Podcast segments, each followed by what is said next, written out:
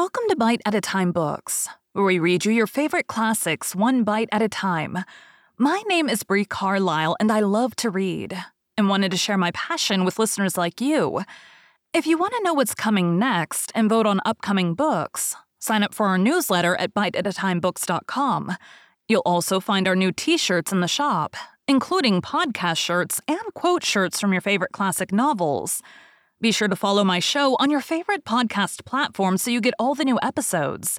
You can find most of our links in the show notes. But also, our website, biteatatimebooks.com, includes all of the links for our show, including to our Patreon to support the show, and YouTube, where we have special behind the narration of the episodes. We're part of the Bite at a Time Books Productions Network. If you'd also like to hear what inspired your favorite classic authors to write their novels, and what was going on in the world at the time, check out the Bite at a Time Books Behind the Story podcast, wherever you listen to podcasts.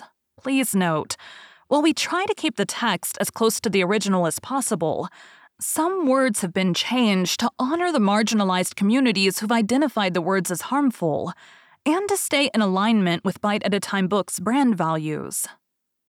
Today we'll be continuing The Life and Adventures of Santa Claus by L. Frank Baum. 2. When the World Grew Old.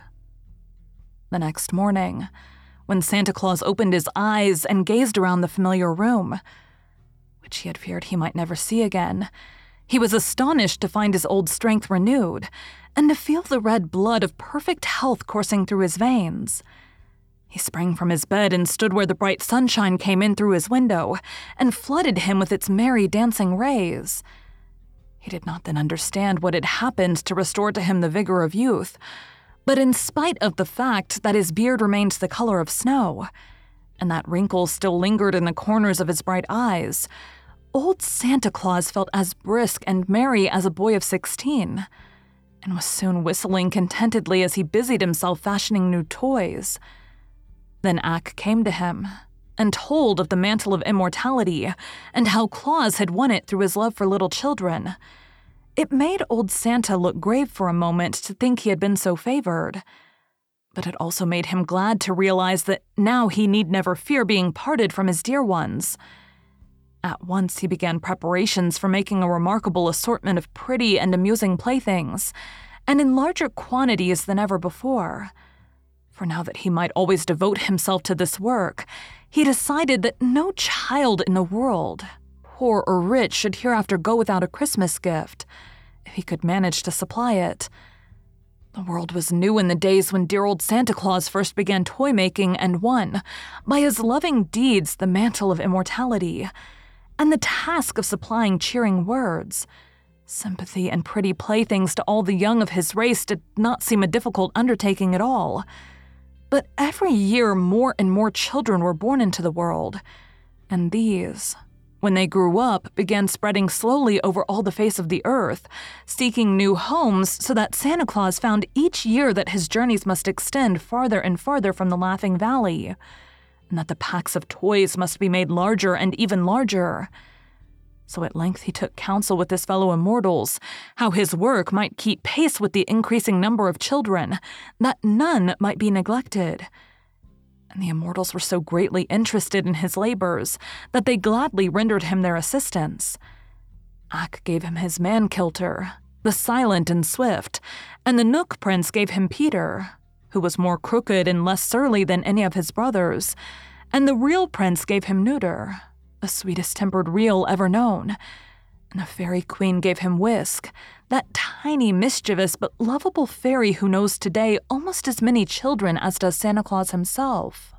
With these people to help make the toys and to keep his house in order and to look after the sledge and the harness, Santa Claus found it much easier to prepare his yearly load of gifts, and his days began to follow one another smoothly and pleasantly. Yet after a few generations, his worries were renewed, for it was remarkable how the number of people continued to grow, and how many more children there were every year to be served. When the people filled all the cities and lands of one country, they wandered into another part of the world, and the men cut down the trees in many of the great forests that had been ruled by Ak, and with the wood they built new cities, and where the forests had been were fields of grain and herds of browsing cattle. You might think the master woodsman would rebel at the loss of his forests, but not so. The wisdom of Ak was mighty and far seeing. The world was made for men, said he to Santa Claus, and I have but guarded the forests until men needed them for their use. I am glad my strong trees can furnish shelter for men's weak bodies and warm them through the cold winters. But I hope they will not cut down all the trees, for mankind needs the shelter of the woods in summer as much as the warmth of blazing logs in winter. And however crowded the world may grow, I do not think men will ever come to Burzee, nor to the great black forest, nor to the wooded wilderness of Braz, unless they seek their shades for pleasure and not to destroy their giant trees. By and by, people made ships from the tree trunks and crossed over oceans and built cities in far lands. But the oceans made little difference to the journeys of Santa Claus. His reindeer sped over the waters as swiftly as over land, and his sledge headed from east to west and followed in the wake of the sun. So that as the earth rolled slowly over, Santa Claus had all of 24 hours to encircle it each Christmas Eve, and the speedy reindeer enjoyed these wonderful journeys more and more. So, year after year, and generation after generation, and century after century, the world grew older and the people became more numerous, and the labors of Santa Claus steadily increased. The fame of his good deeds spread to every household where children dwelt, and all the little ones loved him dearly. And the fathers and mothers honored him for the happiness he had given them when they too were young and the aged grandsires and grandames remembered him with tender gratitude and blessed his name. Thank you for joining Bite at a Time Books today, while we read a bite of one of your favorite classics. Again, my name is Bree Carlisle, and I hope you come back tomorrow for the last bite of the life and adventures of Santa Claus. Don't forget to sign up for our newsletter at biteatatimebooks.com and check out the shop you can check out the show notes or our website, biteatatimebooks.com, for the rest of the links for our show. We'd love to hear from you on social media as well.